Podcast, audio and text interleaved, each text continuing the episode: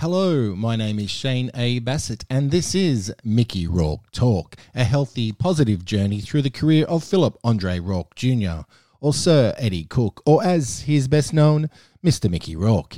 In no particular order, I will look over his unique movie career film by film. And on the agenda in this episode is a triple treat.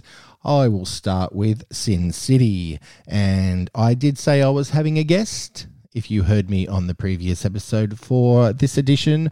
However, sadly, the recording did not work, and we will get that particular guest, who I will announce another time on another episode. However, I'll be discussing Sin City out of 2005 with just me on this occasion, followed by Buffalo 66, an interesting road trip with Christina Ricci and Vincent Gallo in the leads. That was in 1998, that film. And I'll finish it off with one of the best Mickey Rourke performances from 1985, The Year of the Dragon. Unbelievable stuff in this episode. If you enjoy Mickey Rourke, stay tuned. Let's talk Mickey Rourke.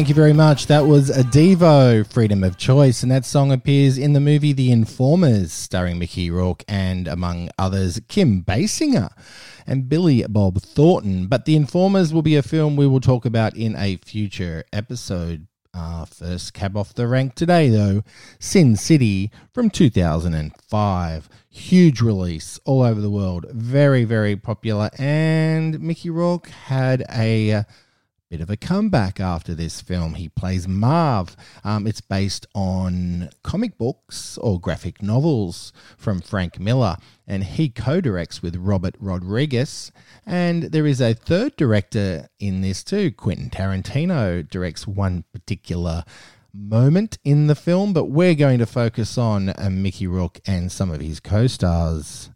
I think definitely it is not for the faint hearted. It's not a comic book movie that you're going to take the kids to, that is for sure.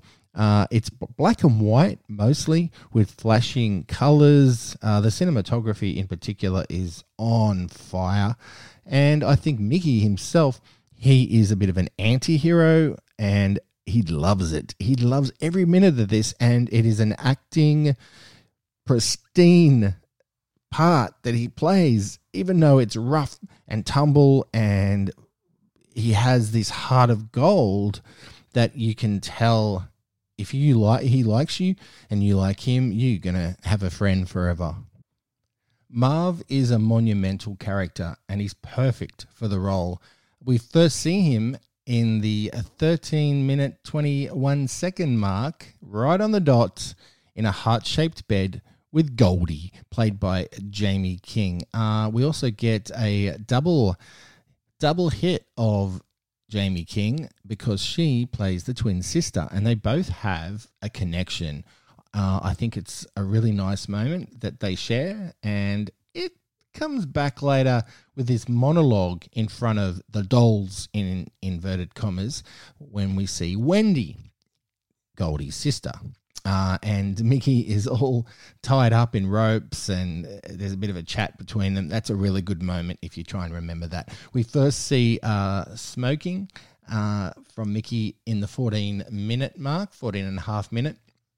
And at one point, there's a bit of humor from Marv in this, even though he is very rough around the edges. he smiles a few times and he burps at one point in front of the character of Nancy, played by Jessica Alba. Some of the other co stars in this galaxy of stars, this film has many, many cool actors, but uh, highlighting a couple here Brittany Murphy, who also co starred with Mickey in Spun, a film we'll talk about in a future episode. A film uh, a little bit like this that is not for everyone. Uh, Brittany Murphy, I uh, really liked her career when she was here with us. Unfortunately, not anymore. Uh, Clive Owen is in this. Not a big Clive Owen fan, uh, never have been. Although I will say that there are a few roles that he is extremely magnificent in, including Closer. I uh, loved Clive Owen in Closer. Uh, Rutger Hauer has a pretty good church confessional scene in this. Uh, it's a great moment opposite Mickey Rourke, and uh, I've got to say those two together would have been sh- would have been great to see in more movies. Uh, we have Devon Aoki in this. Uh, I liked her in Debs, although she doesn't done a lot of uh, acting of late. I m- might just think that she could be doing other things other than acting, and that's a shame because I think Devon was unique in her look and her ability, and Devon is Devon. If you don't know who Devon Aoki is, you'll know when you see this movie. She stands out with that bow and arrow. Bruce Willis, of course, is in this movie. Uh, he is fantastic, and it is a great great performance from the one and only Bruce Willis. And finally, Rosario Dawson. Oh, we'll mention Elijah Wood. He's in this. His character actually actually looks like he's got nails that's similar to Louis Cyphre, which is, uh, if you remember, Angel Heart, a fantastic Mickey Rourke drama thriller. Uh, Louis Cyphre was played by Robert De Niro and has these wicked, devilish nails and so does Elijah Wood, although Elijah uses them as weapons. Uh, we'll talk more about Angel Heart in a future episode. Uh, but I did want to finally mention another actress called Rosario Dawson, one of my top 10 actors of all time. Rosario loves stickers and she has also appeared with Mickey Rourke in a movie called Kill Shot, that we'll talk about in a future episode. Uh, and check out Rosario's, well, her costume and her attitude in Sin City is unmistakable. But these earrings that she wears, part of the costume, I guess, her earrings are terrific. I don't wear earrings, I'm not feminine, but you got to see them on her. I just really enjoyed looking at them and looking at her. Uh, she, Mickey has some really good chemistry with everyone he comes in contact with. In particular, Carla Gugino, uh, a very good character actress and lead actor as well. She's in a lot of stuff over the years. I got a chance to interview her in for a film called San Andreas, which was filmed in Australia, mostly filmed in Australia, Australia. But she looks magnificent in this, and she also has this great character uh, development with. Well, they have a history that you they sort of touch on, but Marv and her character, which is his parole officer, uh, often you can tell that they often hang out, and she helps him out more on the side that uh, probably her employers don't know about. Some of the clothes that Mickey wears are all basic singlet, white singlet, that is, uh, long leather jackets or coats, uh, dark pants. He doesn't change his attire too much, although he does like taking coats off people he's about to kill. He's steamed up. He's got this big, bold presence on screen, a husky voice. Uh, he has this incredible death scene uh, in it, and I guess that's a spoiler, but he does appear in Sin City 2, so there's something uh, you might want to know as well. There is a Sin City 2, a dame to kill for.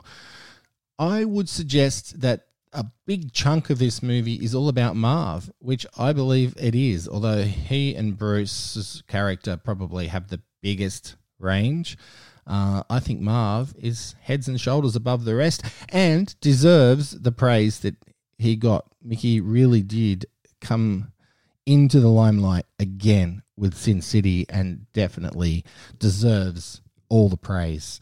He could have played a number of other characters, I guess. Uh, maybe the Benicio del Toro character that's in this, uh, and a few others.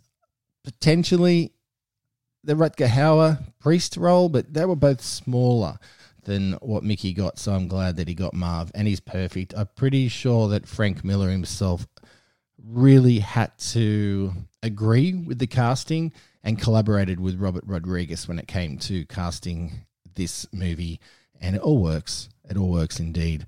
Uh, check out Sin City. I liked it then. I probably don't like it as much now. It's one of those movies you really do need to see on the big screen. I have a pretty excellent DVD special edition version of it, which has uh, some artwork in it. It comes in this beautiful fold up case that you lift up the top and the disc and the cover all comes out. Uh, yeah, it's beautiful. So uh, it is a it's treasured in my collection. And rewatching it for this podcast was uh, an interesting thing because I think I'll have to uh, watch it again in the near future. There's a lot happening that you notice in the background, and oh, oh, the sound and the cinematography really do make Sin City worth the watch. And Mickey, yeah, it's uh, not in my top 10 Mickey Rourke movies, but if you were just going on his performance alone, it is one of the films that purists and non fans are going to get enjoyment from. Sin City. Check it out. Thank you.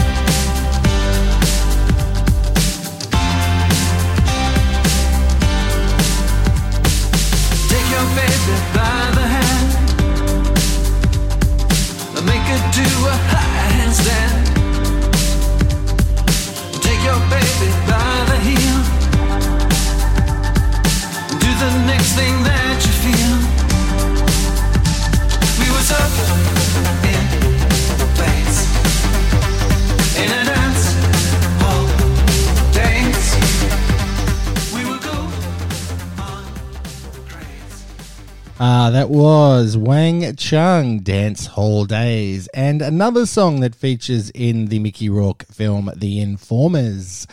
I'm looking for. I'm very much looking forward to uh, talking about The Informers, although a tricky one to discuss. But keep an eye out for it in a future episode of Mickey Rourke Talk. But right now, the one, the only Buffalo 66, the first uh, directional debut of uh, Vincent Gallo, and uh, he stars with Christina Ricci in this. What a movie! It is a nonsensical road trip most of the time. And at the cinema back in 1998, when it was released, from what I recall, I liked it.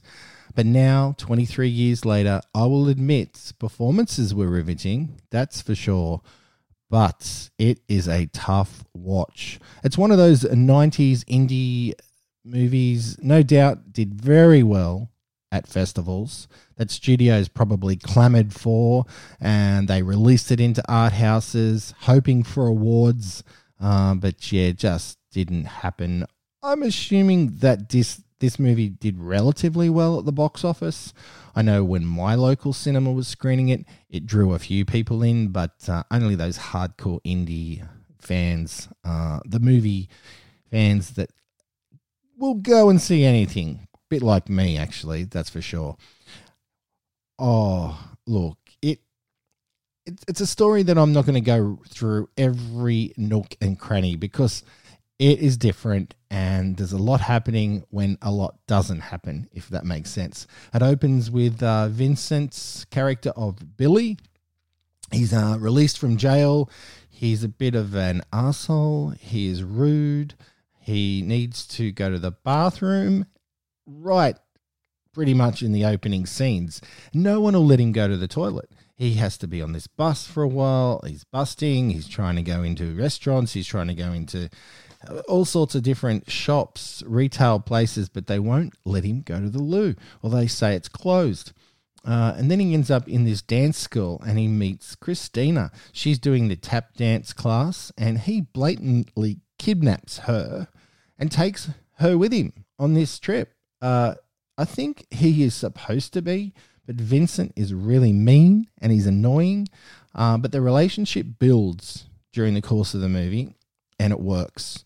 Uh, and I've got to say that Christina Ricci is in her absolute prime here. She is fantastic.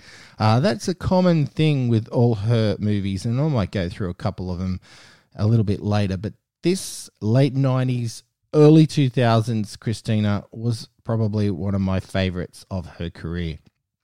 The movie Buffalo 66 is full of offensive dialogue that you are not going to hear anymore in most regular releases. Even some USA modern indie releases that take it a little bit further, a bit more edgier, uh, you definitely do not hear some of the language and some of the terms used in this film. Uh, it's a Mickey monologue. It's a cameo uh, on this occasion, and he talks about a cover up ultimatum for Billy.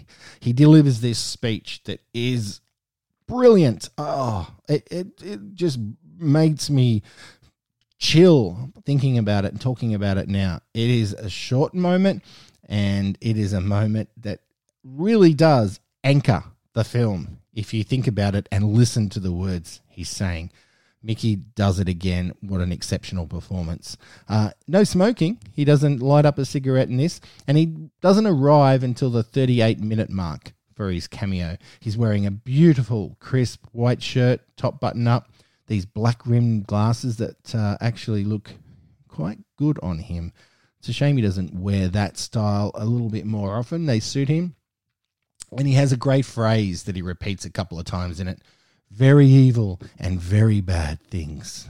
Very evil and very bad things. The story goes like this. One day, this big asshole comes in. He calls up a bet, $10,000 bet on Buffalo to win the Super Bowl. That's the win, okay? Now, I know what you're thinking. The story's hard to believe, right? I mean, what kind of an idiot would bet, uh, would bet on Buffalo to win a big game like that? It's true. I swear to God it happened. I mean, this guy was so out of touch, he didn't even have the 10 large to cover his bet. Hey, tell somebody to turn up the heat. So, Billy, what happened was this book, he got so sick of hearing everybody's excuses. I mean, they're all the same, you know. Everybody's got an excuse. Anyway, this book, he got so sick that he just had to throw up. And the only way he could make himself feel better was to, to do bad things. Hmm. to do very, very bad things to the excuse maker. There's just a little bit of the extraordinary monologue by Mickey Rourke in Buffalo 66. Believe me, it is a true moment of pure adrenaline, especially if you do enjoy Mickey Rourke performances, such as I do. Uh, it's one scene, but it is challenging and goes on a little bit longer than you just heard. Uh, thank you, courtesy of Columbia Pictures and Sony Pictures, for that little clip. Some of the uh, co stars that, well, they're not really co stars to Mickey himself, but actors who appear in the movie. Ben Gazzara. Yep, Jackie Treehorn himself. Uh, there's an awkward moment where he's miming a song to Christina's character in a bedroom while everyone else is out in another room, and that's uh, a little bit difficult to watch. But the outcome isn't horrendous as I was expecting. Uh, Angela, um, the song actually that Ben is miming is a song of uh, a record that he puts on this beautiful record player, but he's miming to a song sung by Vincent Gallo's father, which I thought was pretty cool. Um, Anjelica Huston also has an awkward and weird uh, couple of moments in this. Uh, she's very, very convincing. Uh, the most unusual performance I've ever seen her in. Obviously, I think Vincent has built up friendships with actors and people because they do things in this movie that you know you'd have to have trust in the director and the person you, you'll see what I mean when you watch the film. Uh, Jan Michael Vincent, the late great Jan Michael Vincent, pops up too uh, as Sonny at the bowling alley. Now, I noticed he was limping around a little bit. Uh, I don't know whether he was actually limping in real life and he had a problem or it was just for the role. But uh, Jan Michael Vincent, later in life, uh, he didn't do many movies, so this was great to see him pop up.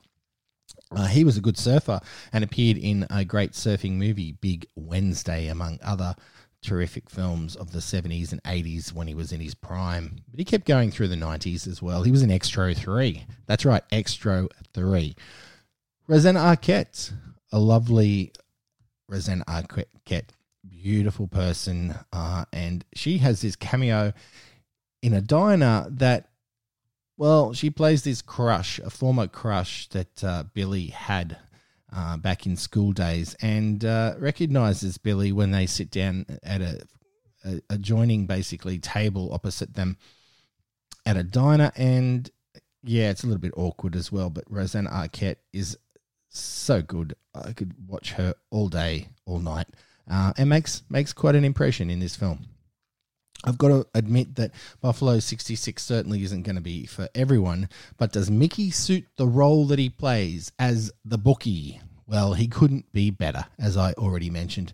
He elevates what could have been a throwaway bit uh, that becomes unforgettable. And I remember clapping and cheering after the scene he was in after first seeing it at the movies.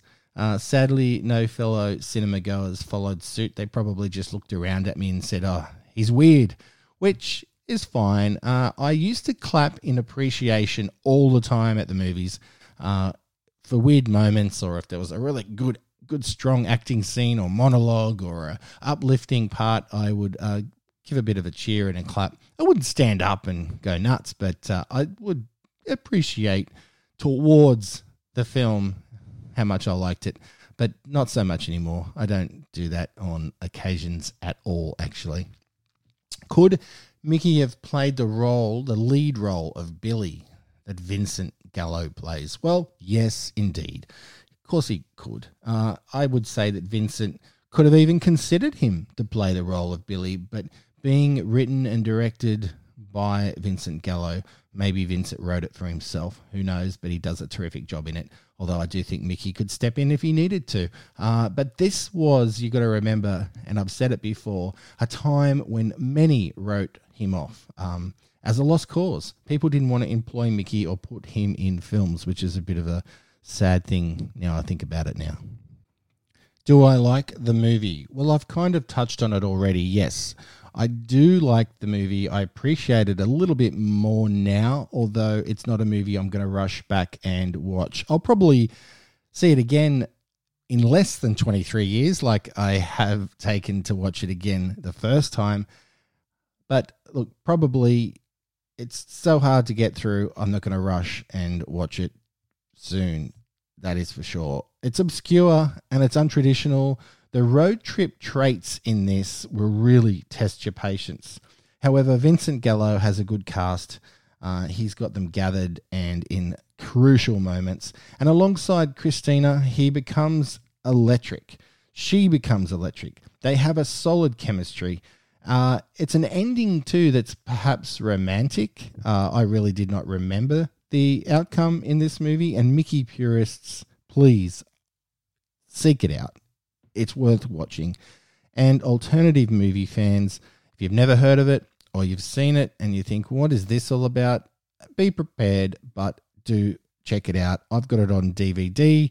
Uh, I may have a VHS copy. I'm in the process of cataloging my VHS collection, which is hundreds and hundreds, and I uh, haven't got to it yet, but I do believe I do have a VHS copy of it somewhere. However, rewatching my DVD copy, it looked pretty good on the big screen. So enjoy if you get a chance. Coming up next to finish off our triple feature on Mickey Rourke Talk is I've saved the best till last. It is the year of the dragon.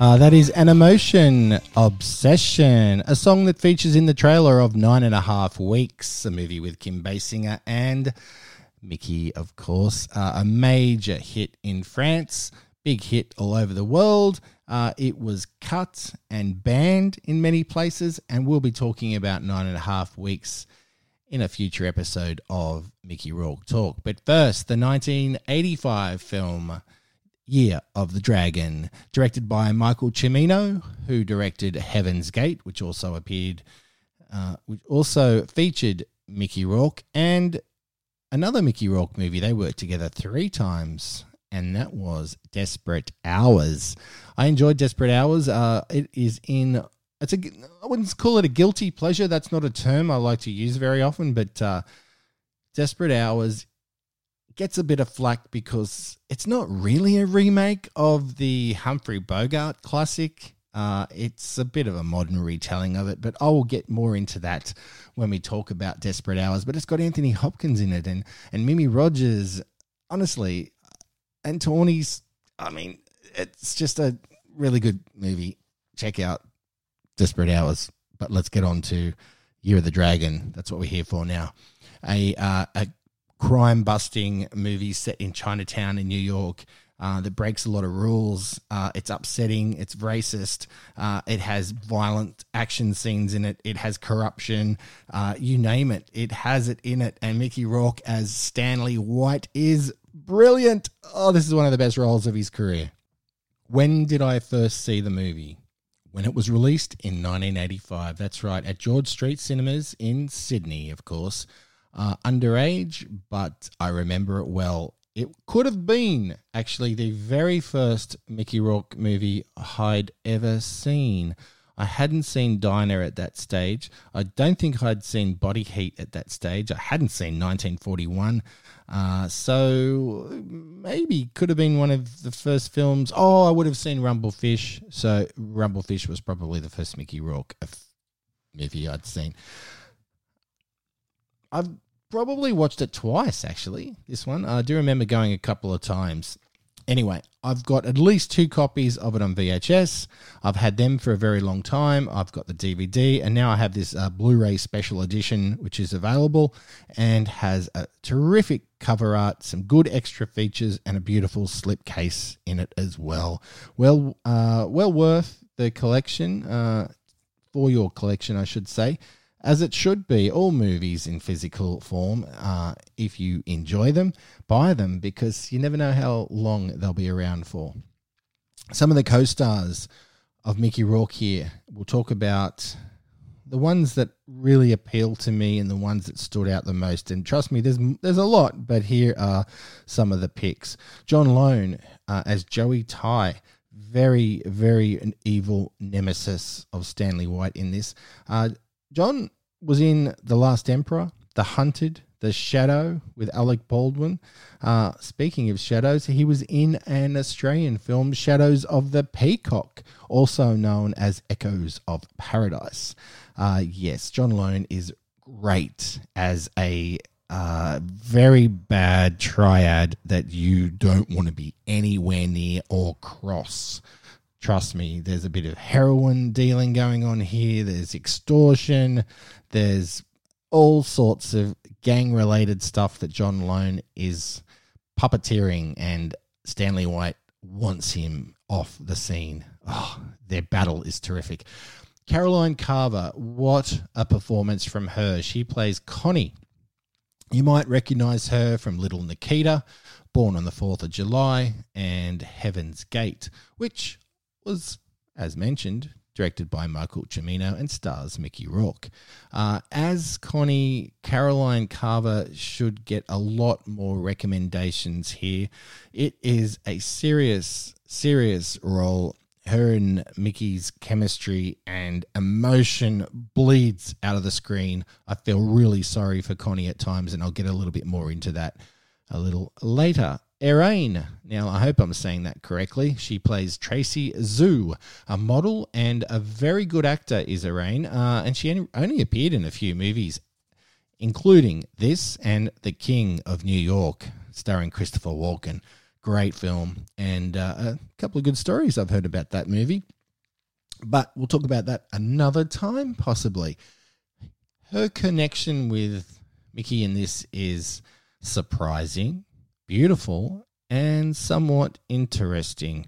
Uh, yes, and I think she could have got a bit of flack. And there's a little documentary about her on the Blu ray that I was talking about, the special edition version. I think that you, uh, if you're a fan of this movie and you like her performance in it, which is very strong as far as I'm concerned, uh, watch this documentary. It explains a little bit about her career and uh, going into this movie and what happened after it as well. Kind of explains why she didn't do much more acting. However, I do believe she is a highlight in Year of the Dragon. I think uh, another one. Well, what can I say? Another few actually actors worth noting is a plethora of royalty of actors of Asian heritage who appear in here. Now you you'll recognize them, and they're in so many great action films and dramas. Victor Wong, Dennis Dun, and Al Leong.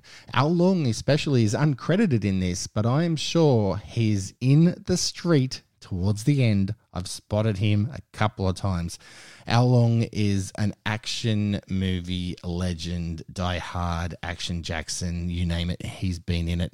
Uh, Victor Wong and Dennis Dun were both in Big Trouble in Little China, among other films, but uh, there's some actors I wanted to highlight. Or I guess also Jack Kehler. Uh, he was in White Sands with Mickey Rourke. And Raymond J. Barry, a character actor, uh, he pops up in this in a few crucial scenes as a colleague of Stanley White's, but they also lock horns. Uh, I think you'll know Raymond J. Barry from a variety of movies and television. He's still acting up a storm. He's been in a variety of productions in recent times, including 13 Reasons Why, which is a series I really enjoy. He also appeared in Born on the 4th of July. Now, of course, Born on the 4th of July is a Oliver Stone film, and Oliver Stone co-wrote this movie, Year of the Dragon, with Michael Cimino. So there's the link because Caroline Kava and Raymond J. Barry starred in born on the 4th of July. I think uh, it's worth noting that does. Well, I often ask, does Mickey suit the role in whatever movie we're talking about? And in this, he certainly does. He's got these two monologues in particular uh, that make the nerves jangle. Uh, one is in the office of the triads, laying down the law, the new law that he wants to instate, and also a scene in front of his police brigade explaining what he wants to happen on the street. Uh, I mentioned Caroline Kava a couple of times when we were discussing the cast. The chemistry with her as Connie is amazing. There's some serious acting moments between the two. I felt so sorry for Connie, and Mickey really does bring the emotions out, as he can do really well when required in so many movies. He's absolutely believable and uh, sad. Poor Connie. Poor Connie. Mickey, such great acting, though. Uh, also, there's some scenes opposite John Lone, the uh, villain of the piece. Uh, the acting is top notch from John. And I really, really thought his involvement with Stanley White and those acting. I, I'm guessing that Michael Cimino was probably a director who forced a lot on his cast to get the best out of them. And you can really tell tensions were probably high in real life, behind the scenes, as well as in front of the camera. I invested in the relationship that uh, Stanley White has with Ariane. I always wonder if I'm saying that right. It's a little unconven- unconventional, but what starts as casual uh, was also going to develop, was always going to develop into this stronger, deeper, meaningful relationship. Uh, and I think it produces a happy ending that I did not expect. Uh, the chaos that precedes the finale and this happy ending is kind of a major contrast, but also works as far as I'm concerned.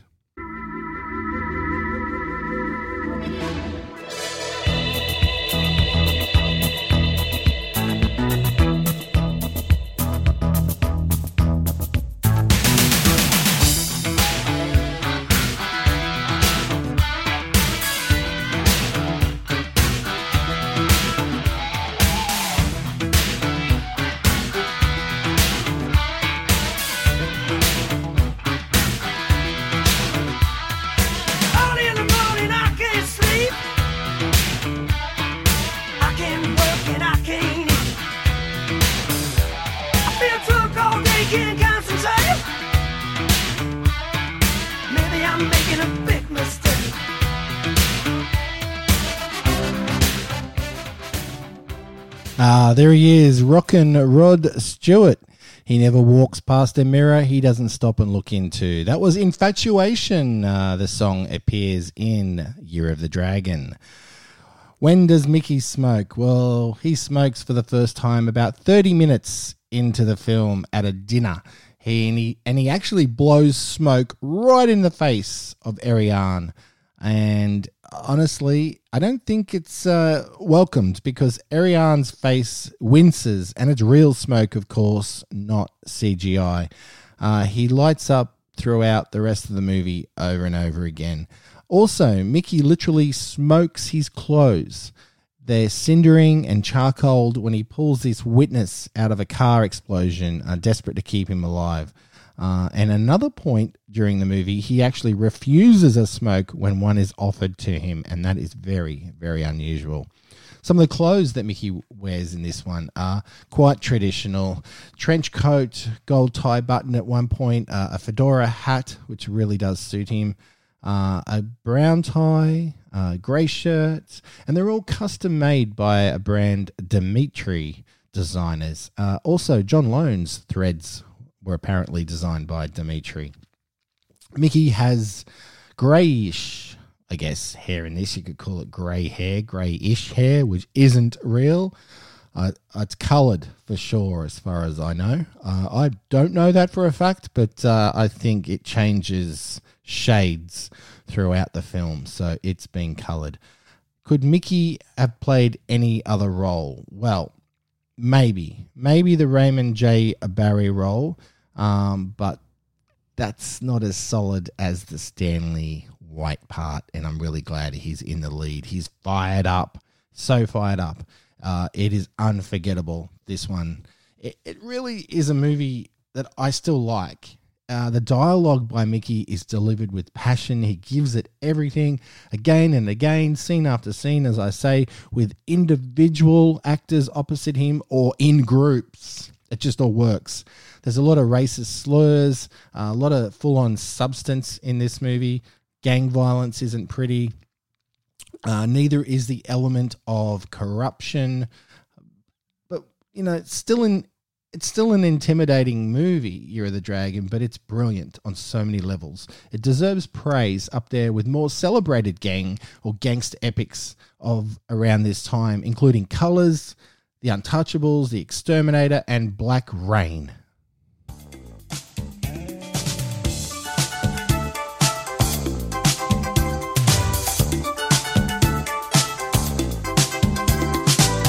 When it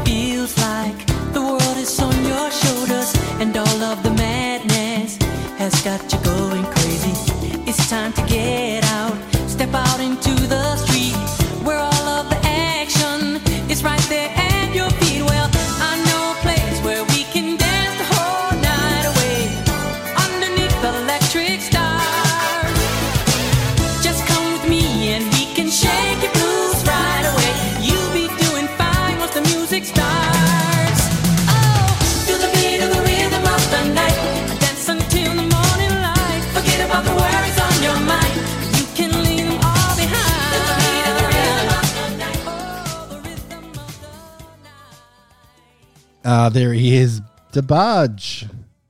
Rhythm of the Night. That song is in The Last Dragon. And the reason I mentioned that is because there's two things I want to highlight before we move on.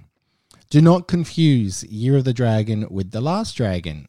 Both released in 1985, they are two extremely different gang related movies. I'm not bagging The Last Dragon. I saw it at the cinema also. I enjoyed it. I have the DVD. I remember it as a kid uh, renting it on VHS at the video shop, and it's just one of those uh, fluffy, unusual fantasy movies that have since become a bit of a cult film. And that song by DeBarge is a certified hit. It was a top 10 song. Was in Australia anyway. And it's terrific in its own way, The Last Dragon. I'll cover it on one of my other movie podcasts in the near future. Now I'm thinking about it. But I didn't want anyone to think that watching Year of the Dragon was actually The Last Dragon. I do believe that is something that is a common mistake, which I'm uh, kind of surprised about. Also, I wanted to mention the character of Tracy, played by Ariane's apartment. Now, she looks out over New York in this beautiful apartment, and it's real. It's not a fake. Uh, it's not a fake um, view that they're looking out at, including the twin towers, which actually makes me sad. Uh, the the apartment also has this sunken bath in the middle, and Tracy has three television sets connected to three VCRs. That's VHS players, kids. Uh, yeah, at the end of her bed. How cool is that? They're placed at the end of her bed. Now, her character is a top notch reporter, current affairs reporter. So she needs the extra TVs, you know, checking out what's going on in the world. Uh, but uh, I really like the look of it. And, you know, it's movie heaven when you think about it, right? Yes, movie heaven. Three TVs connected to three VHSs. How cool. Year of the Dragon is definitely in my top 10, if you haven't worked that out already, of Mickey Rourke films. His performance is brilliant, and it really uh, is a shame that it did not receive recognition at major awards ceremonies such as the Oscars, because I do think it is deserved.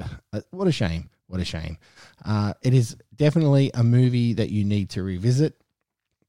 I highly recommend it. I do have a few copies of it, so it's regularly available. I'm not sure about streaming, but if you want a hard copy, you'll be able to find it somewhere around the traps.